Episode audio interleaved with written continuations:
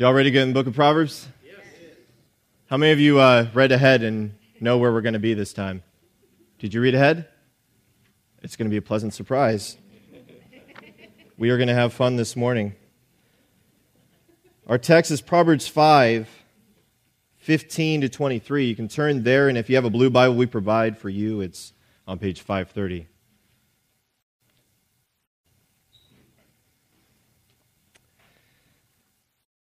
So basically, what we're going to do this morning is we're going to pick up where we left off last time. We covered the first half of chapter 5. We looked at verses 1 to 14. And this morning, we're going to look at the remaining verses 15 to 23. And in the first part of the chapter, we, we were warned about the forbidden woman, the seductive adulteress. We were warned about her. She's a serious moral threat. And we saw that God's wisdom for us is to avoid her at all costs to keep far away from her. And as we look at the second part of this chapter, we're going to see that not only should we get as far away as possible from the forbidden woman, but we need to get as close as possible to our wife. Embracing her and enjoying the godly delights of marital intimacy. In other words, we're to flee from the charms of the forbidden woman and run into the arms of our wife.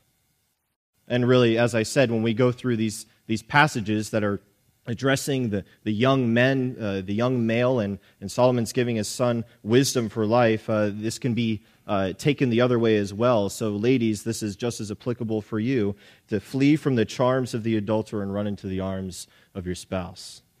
So, let's read starting in verse 15. Drink water from your own cistern, flowing water from your own well. Should your springs be scattered abroad, streams of water in the streets? Let them be for yourself alone and not for strangers with you. Let your fountain be blessed and rejoice in the wife of your youth, a lovely deer, a graceful doe. Let her breasts fill you at all times with delights be intoxicated always in her love. Why should you be intoxicated, my son, with a forbidden woman and embrace the bosom of an adulteress? For a man's ways are before the eyes of the Lord, and he ponders all his paths. The iniquities of the wicked ensnare him, and he is held fast in the cords of his sin. He dies for lack of discipline, and because of his great folly, he is led astray. So, in this passage, we clearly see that sex is a wonderful gift from God that, according to his design, is to be enjoyed between a husband and a wife within the sacred bond of marriage, within the boundaries of their marriage relationship. And this passage opens up with a, with a series of water metaphors and obviously, Solomon's not talking about the, uh, all of a sudden talking about the importance of staying hydrated or, or conserving water, although, you know, I mean, we know about the importance of water conservation in Southern California, but he's not talking about that. This entire chapter is a warning against the temptation to commit the sexual sin of adultery. It shows the foolishness of, of sexual indulgence outside of God's design for it. So when we come across these water metaphors, we understand that what Solomon's talking about here and what he's using them for uh, is to make a point about sexual indulgence. But what exactly are they referring to? That's the question. How are we to interpret them properly? The answer to that question, I would say, is, is found in the verses that immediately follow. What, he, what Solomon says in verses, basically picking up in the middle of verse 18 through verse 20. In these verses, we clearly see that the point Solomon's getting across is that his son is to get his sexual gratification exclusively from his wife and not from some other woman. That's, that's the clear point in those verses. And so when we keep that in mind, we can look at these metaphors and properly understand the meaning of them. Verse 15 drink water from your own cistern, flowing water from your own well. See, water in these illustrations represents sexual love. It's sexual love. And Solomon's telling his son that he should be getting this sexual love from his own private water source. In other words, he's to get all of his sexual refreshment and enjoyments from his wife. And then in verses 16 and 17, he says, Should your springs be scattered abroad? Streams of water in the streets? Let them be for yourself alone and not for strangers with you. So, like a cistern, which is, do you know what a cistern is? Basically, a pit, a res- water reservoir, something that's dug out in the ground to collect water. Like a cistern and a well, springs and streams of water are sources of water. They're water sources.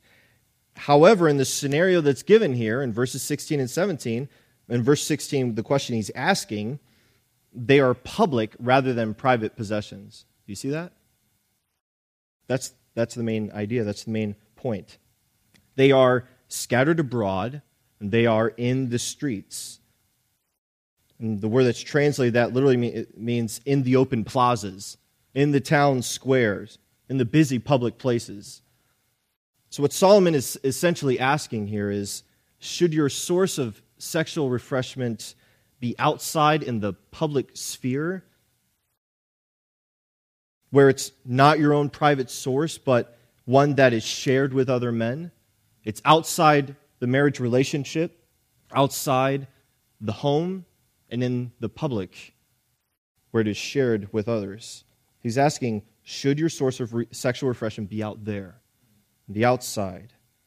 In other words, should you get your sexual gratification from the forbidden woman, from the adulteress who's made her body to be public property because she offers it to men outside of marriage, shares it with others? In chapter 7 of Proverbs, Solomon says this about the adulteress, the forbidden woman, she is loud and wayward. Her feet do not stay at home. Now in the street, now in the markets, and at every corner, she lies in wait. The Hebrew words that are translated as street and market are the same words that he's using in verse 16. They're just translated differently. Same words, though. So look at 16. Should your springs be scattered abroad? or in the street, streams of water in the streets or in the open plazas? Should your source of sexual refreshment be in the public sphere, outside of your home, outside of your marriage? Should you get your sexual gratification from a woman who's not your wife, a woman who does not belong to you but offers herself to many men? The obvious answer no. No. Verse 17, he says, Let them be for yourself alone, and not for strangers with you. In other words, your source of sexual refreshment should be yours alone, your own private possession that you have exclusive access to. The only woman that fits this category is your wife. So, that goes for everyone, even if you're single, because you don't have a wife, so therefore it would be your wife to be. The one who would be your wife one day, and you would be able to have her in the bonds of marriage to enjoy. So we need to have a, a, high view of sex. And that's why this passage is so important. We need to have a high view of sex. And by that I mean we need to, we need to view it and treat it as something that's sacred and not common. God designed sex to be the greatest and most delightful expression of intimacy and joy between a husband and a wife. It's a beautiful thing. God created sex to be enjoyed between a man and a woman in the bond of marriage. It's not just the means by which a, a husband and wife can produce offspring. It's the means by which a husband and wife can, can joyfully experience the closest form of intimacy and strengthen the bond of their relationship. It is, it is a bonding experience, it's intimacy. It's not just a, a means of physical pleasure. To indulge in sex outside of marriage, to have sex with anyone other than your spouse, is to pervert God's design for it. It's to tarnish that. It's to treat it as something common and not as something sacred. So Solomon has illustrated for his son that he should get all of his sexual refreshment and enjoyment from his wife, who belongs to him and him alone. That's the meaning of those metaphors. That's the point he's making. Now look at verse 18. He says, Let your fountain be blessed, and rejoice in the wife of your youth. And the blessing that's mentioned here, now we've talked about the word blessed, and in, some passages, the word that's translated as blessed, it actually just is referring to the state of blessedness, a state of happiness. This is a different one that still has the same idea, but it's referring to the actual act of blessing and being a recipient of that blessing. And the blessing here refers to the direct blessing of God. So you can, you can feel blessed, feel happy about a number of things. It doesn't necessarily mean it's, it's some direct blessing of God, but you can use that expression for a number of circumstances. But the blessing that's referred to here is always referring to the direct blessing of God. Let your fountain be blessed. You will experience divinely blessed sexual gratification when you get it exclusively from your wife. Can I get an amen? No greater sexual satisfaction can be found than that which comes from your wife because only her dispensing of this refreshment will be blessed by God for you. That's an important thing to remember. There's, there's no greater satisfaction you'll have. No other source would be divinely blessed. Your wife is for you. There's no blessing on sex outside of that which is enjoyed between a husband and wife in a lifelong commitment of marriage. And again, I, I hope we all assume, I want to assume that when we say marriage, we mean the lifelong commitment. One man, one woman cleaving together, one flesh for life. What, what comes together, what God joins together, let not man separate. That's God's plan. That's God's design. So Solomon tells his son, verse 18, to rejoice in the wife of his youth. When it comes to marital faithfulness, God's wisdom, it's, it's not just that we, we should avoid sexual temptation of the forbidden woman. His wisdom for us is also that we should dive headlong into the sexual delights of our wife. That's wisdom. One commentator says this the son is challenged to find satisfaction from sexual intimacy with his wife, clearly to fortify him against the enticements of the evil woman. Keep in mind the context of this chapter. He's talking about the danger of the forbidden woman, the, the danger of her allurements, her, her smooth words. And he tells his son, you, you avoid her at all costs. You don't, you don't try to uh, try to be strong in her presence, you avoid her altogether because you're not as strong as you think you are. And the other side of that instruction is that you don't just avoid her altogether, but you delight in your spouse. Get your refreshment from your spouse. It will fortify you against those temptations. Verse 19, he says, Rejoice in the wife of your youth. Verse 19, a lovely deer, a graceful doe a lovely deer, uh, uh, the second word refers to not a deer, but a, it's a graceful ibex. Do you know what an ibex is?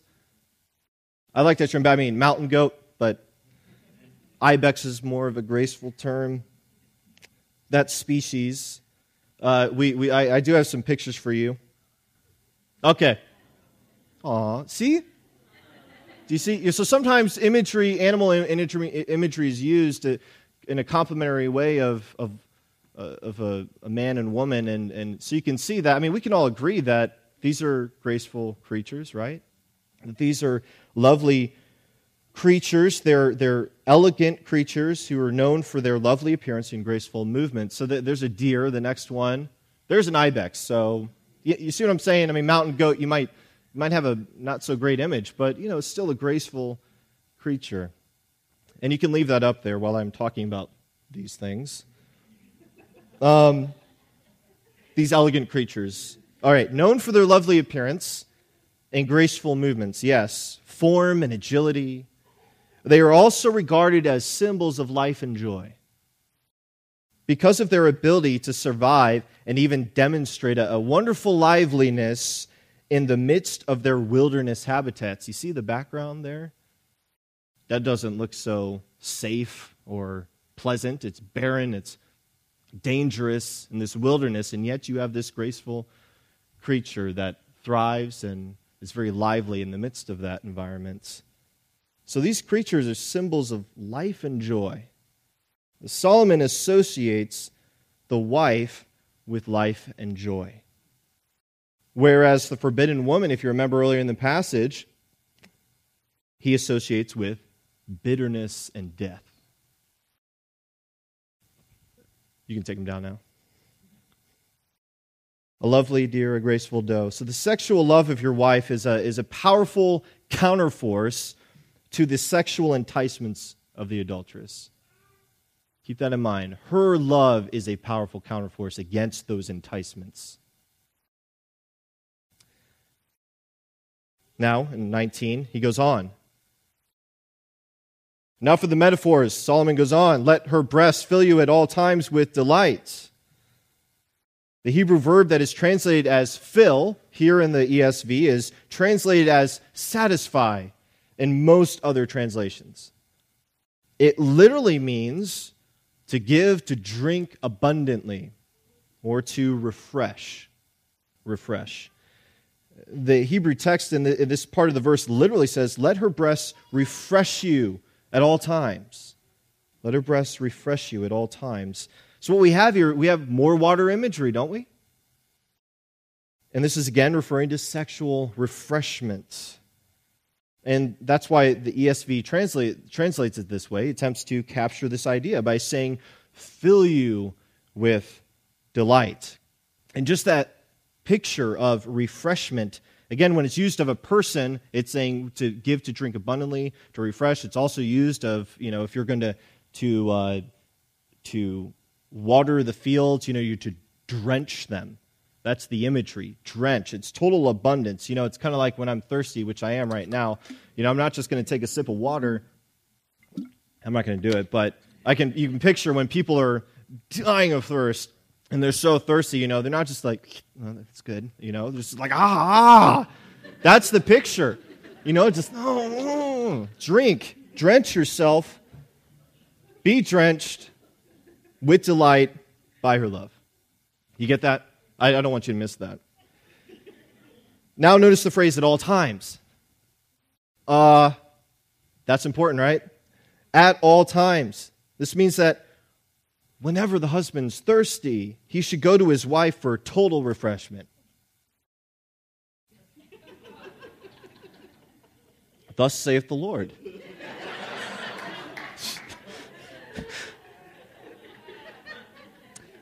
this also means this also means that the wife's so not only should the whenever the husband's thirsty he should go to the wife for refreshment go to her you have your, your own well this blessed fountain go to her this also means that the wife's sexual love should always be available for her husband.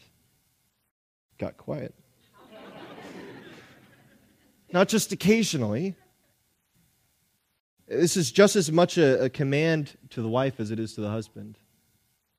Because obviously he can't, he can't be refreshed unless, I mean, it takes two to partake, right? So it, it really is a, a wisdom for both the husband and wife.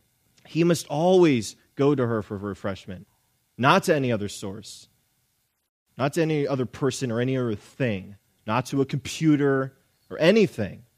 It should be to her and her alone. And she must always give him refreshment.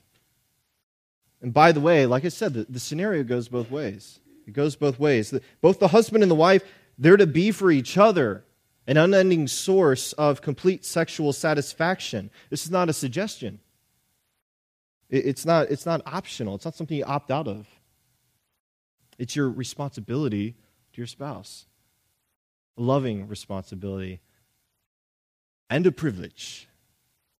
Because, think about that, you serve one another in this way, but you also will get delight in that act of service.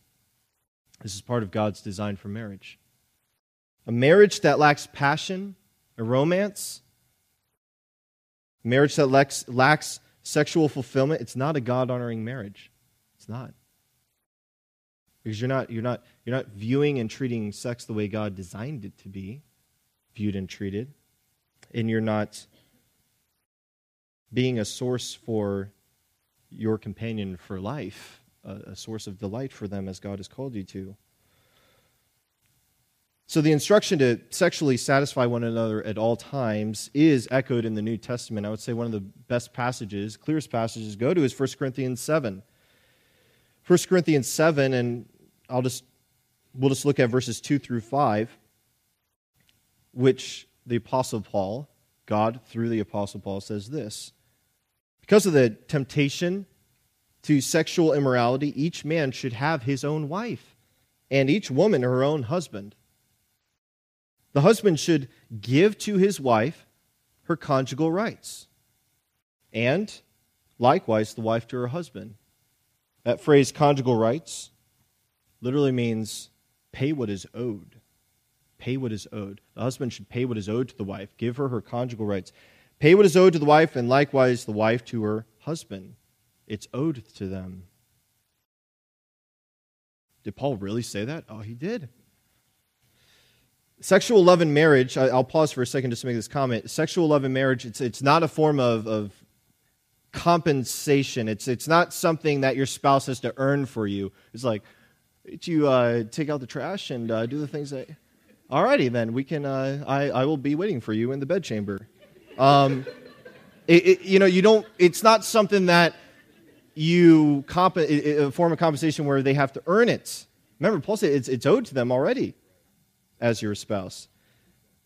Nor is sexual love a, a bargaining chip. It's not yours. It's not yours to withhold. To withhold and use as leverage to get something you want from your spouse. And can we imagine that scenario probably happens a lot? But that's, that's a worldly view of sex. That's not, that's not God's wisdom.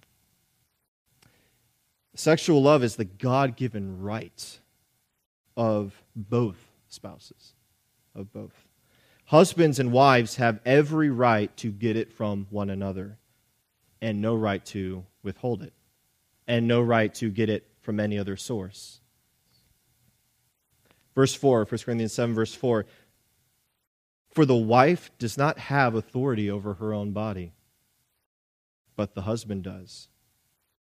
Likewise, the husband does not have authority over his own body, but the wife does. You know, we, we hear that excuse a lot. It's my body. Do what I want. You know, you should feel privileged if I decide to use my body this way for you. No, he, he says, in marriage, one man, one woman become one flesh. You belong to each other.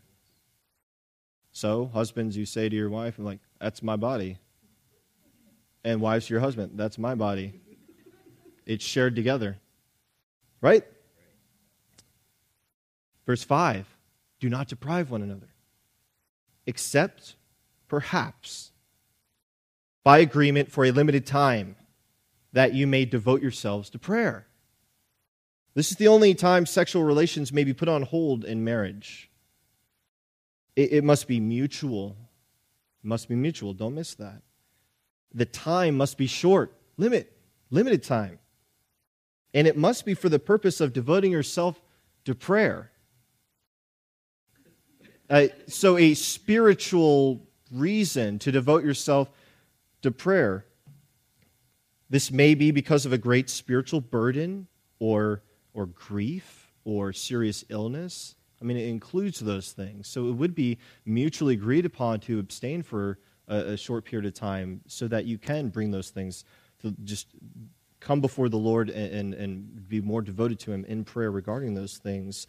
But Paul says you limited it and even if you do that, then come together again so that Satan may not tempt you because of your lack of self control. So remember that exception. You know, it's not, not I'm, uh, I'm a little tired, honey. Uh, I got some things on my mind. Now's not really a good time. Um, you know, the little excuses like that, they're, they're, they're, not, they're not really good. I mean, you wouldn't use those excuses for other responsibilities, would you? I don't really feel like, mm, I don't really feel like it right now, or I'm tired, you know. You have a lot of responsibilities that you feel that uh, you fulfill that you sometimes you emotionally aren't there just yet. But of course, if the husband and wife are serving one another in this way, they will be. Come together again so that Satan may not tempt you because of your lack of self control. If we're not receiving sexual refreshment from our spouse, then we are at a greater risk of falling into temptation.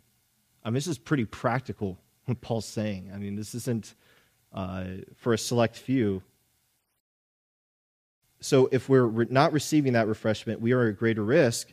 And if we're not giving sexual refreshment to our spouse, then we are causing our spouse to be at greater risk, uh, risk of falling into temptation.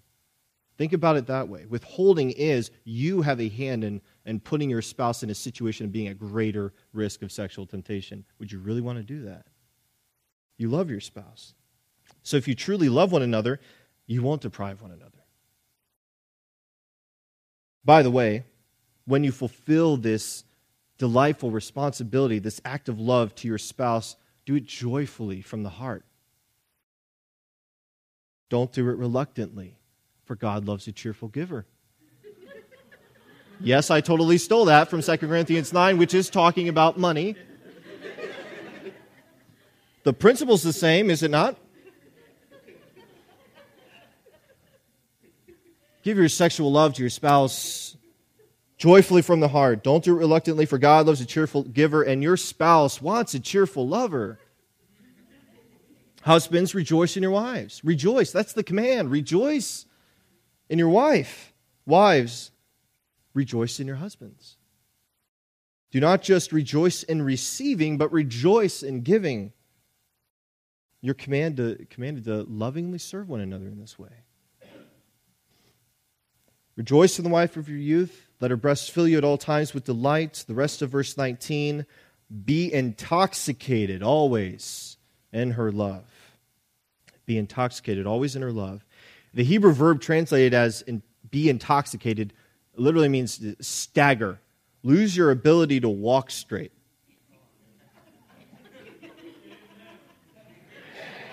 There we go in the literal sense, obviously, this is, this is referring to the effect that wine will have on you when you drink it in excess, right? You drink too much alcohol, you become intoxicated, you lose your ability to walk straight. And here, obviously, Solomon's using the verb in a, a figurative sense. The substance, not wine. The substance is the sexual love of the wife. And Solomon's saying that he should not only be fully refreshed and satisfied, by his wife's sexual love, but that he should also be exhilarated and intoxicated by it. All right. Um, one commentator says this The father admonishes that inhibitions be left behind in the marriage bed. He encourages that. The sexual love between a, a husband and wife should be unrestrained. Nothing should be held back. In the marriage bed, passion and desire should be let loose and run wild. Imagine the, you know, picture that ibex, loose and wild in the wilderness, free, passion, desire. Right? I told you we're having fun, aren't we? And you're like, this is in Holy Scripture. Yes, this is the wisdom of God for us. Sexual pleasure is God's gift to a husband and wife. Amen? It's absolutely a gift, a gift that they are to completely enjoy together and use to its full potential. Why wouldn't you? God not only blesses, but encourages unrestrained physical intimacy in marriage. In the Song of Songs, in, chapter 5, verse 1, there's this statement. We have this, this, this uh, situation where the, the, the, man and the woman, uh, the husband and wife, they, they've come to their wedding night, and it's time for full indulgence, expression of all these desires. And then there's this, this third voice that comes in that says this Eat, friends, drink, and be drunk with love. That's God's exhortation, his command, his encouragement. Be satisfied with one another, be drunk with love. So, given that all that Solomon said up to this point, then we look at verse 20. He asks, Why should you be intoxicated, my son, with a, a forbidden woman and embrace the bosom of an adulteress? The question's obviously rhetorical. No answers expected there. It's assumed that you know the answer. It's, it's ridiculous. It's foolish. It's absurd. You have your own private, divinely blessed source of sexual refreshment that you have exclusive and continual access to. There's, there's nothing better than that. Why should you go outside of your marriage? Outside of God's blessing? To have sex with a woman who's not your precious wife? It's ridiculous. One commentator says, in view of the better way of conjugal bliss with the blessed wife, involvement with the unchaste wife is absurd. And Solomon gives this final warning to his son as to why he should not embrace the forbidden woman. Verse 21 For man's ways are before the eyes of the Lord, and he ponders all his paths. The iniquities of the wicked ensnare him, and he is held fast in the cords of his sin. He dies for lack of discipline, and because of his great folly, he's led astray. Solomon reminds his son that the Lord is watching. He sees and ponders everything, everything that a person does. No matter how hard someone may try to commit sin in secret and try to keep it from being made known, the reality is that the Lord always knows, doesn't he? He always knows. Nothing can be hidden from his sight if you choose to go outside the moral boundaries that God has established, then He will make sure that you reap the bitter and destructive consequences. Your sin, in other words, it will come back on your own head. Look at verse 22. And Your own sin, it will entrap you, it will trap you, it'll capture you, it'll tie you down. One commentator says that the husband who chooses to live promiscuously will eventually find himself bound, trapped, and tied up in the cords of his own sins. Another commentator makes this point while the foolish while the foolish man may take steps to hide his sordid affair from the eyes of others and may put all thought of God out of his mind, God's all seeing eye is upon him, watching and observing, weighing and judging. But there is no thunderbolt from heaven to strike him down. Rather, by threading his path to folly's door, he's threading a noose around his own neck, like a senseless bird weaving the net which will ensnare it rejecting God's wisdom and, in, and indulging in the fleeting pleasures of sexual sin, it's self destructive. It's always self destructive. And it will lead you to ruin. In Hebrews 13, 4, there, we just have this, this command to all let marriage be held in honor among all. High view, right? It's sacred. Let marriage be held in honor among all, and let the marriage bed be undefiled. For God will judge the sexually immoral and adulterous. And one other passage in the New Testament says this 1 Thessalonians 4 3 through 6. For this is the will of God, your sanctification, that you abstain from sexual immorality, that each of you know how to control his own body in holiness and honor, not in the passion of lust like the Gentiles who do not know God. That no one transgress and wrong his brother in this matter, because the Lord is an avenger in all these things, as we told you beforehand and solemnly warned you. So Solomon's ending of this lecture is with that warning that God sees all. He has a design and a purpose for marriage, design and purpose for sexual love to be enjoyed within those boundaries between a man and a woman, and to go outside that, to pervert it, to somehow satisfy this lustful desire that you don't control, will result in destruction, ruin, consequences, and God will see to that. So here's what we've learned from chapter 5 as a whole. As a whole, first, this we must have a high view of sex. We must view it and treat it the way that God does according to his word. According to God's design, God created sex to be the greatest and most delightful expression of intimacy between a man and a woman in the lifelong bond of marriage. High view of it. It is sacred. It is not some common thing to be dabbled in. And it's so much more than just physical pleasure. It's intimacy, it is a bond between a husband and wife. That's how it's intended.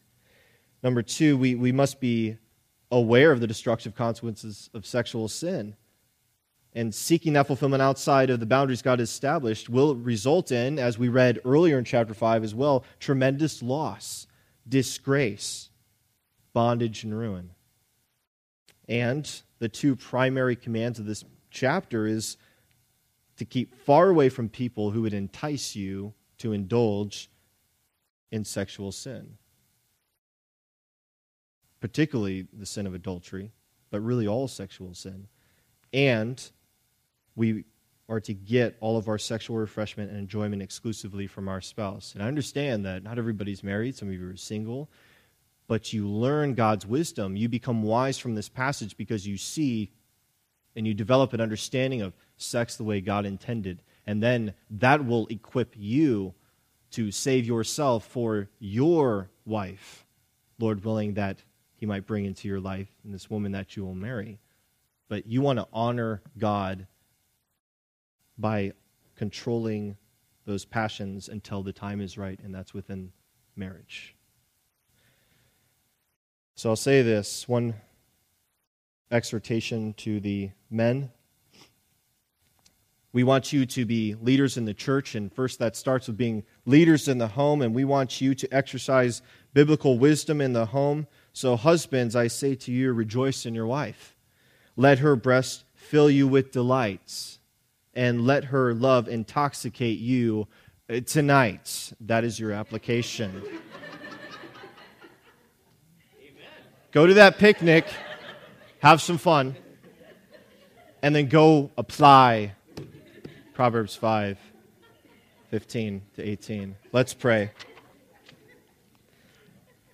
Father, thank you for your word. Thank you, Lord, for not leaving, leaving us in the dark uh, regarding your intentions for, for sex, for uh, marriage, and the, the way that you've intended us to, to, to use it, Lord. I pray that our church would, that we would be pure, that we would not be like the Gentiles who do not know God, those who don't know you and don't control our own sinful desires and our perhaps our own lusts, but that we would be self controlled, that we would be holy. And Lord, I pray that we would have maintained this, this view because in our, our culture we are so bombarded with, with an ungodly, perverted, twisted, distorted view of sex.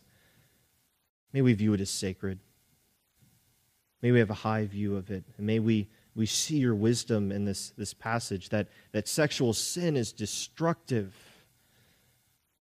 but that sexual love is, is within marriage is pure and wonderful. We pray that we would be armed and equipped, that we would flee from immorality, and that for those who are married, Lord, that they would run into the arms of their spouse and delight in them and rejoice in them. Thank you for your word. Thank you for your wisdom in this matter. Amen.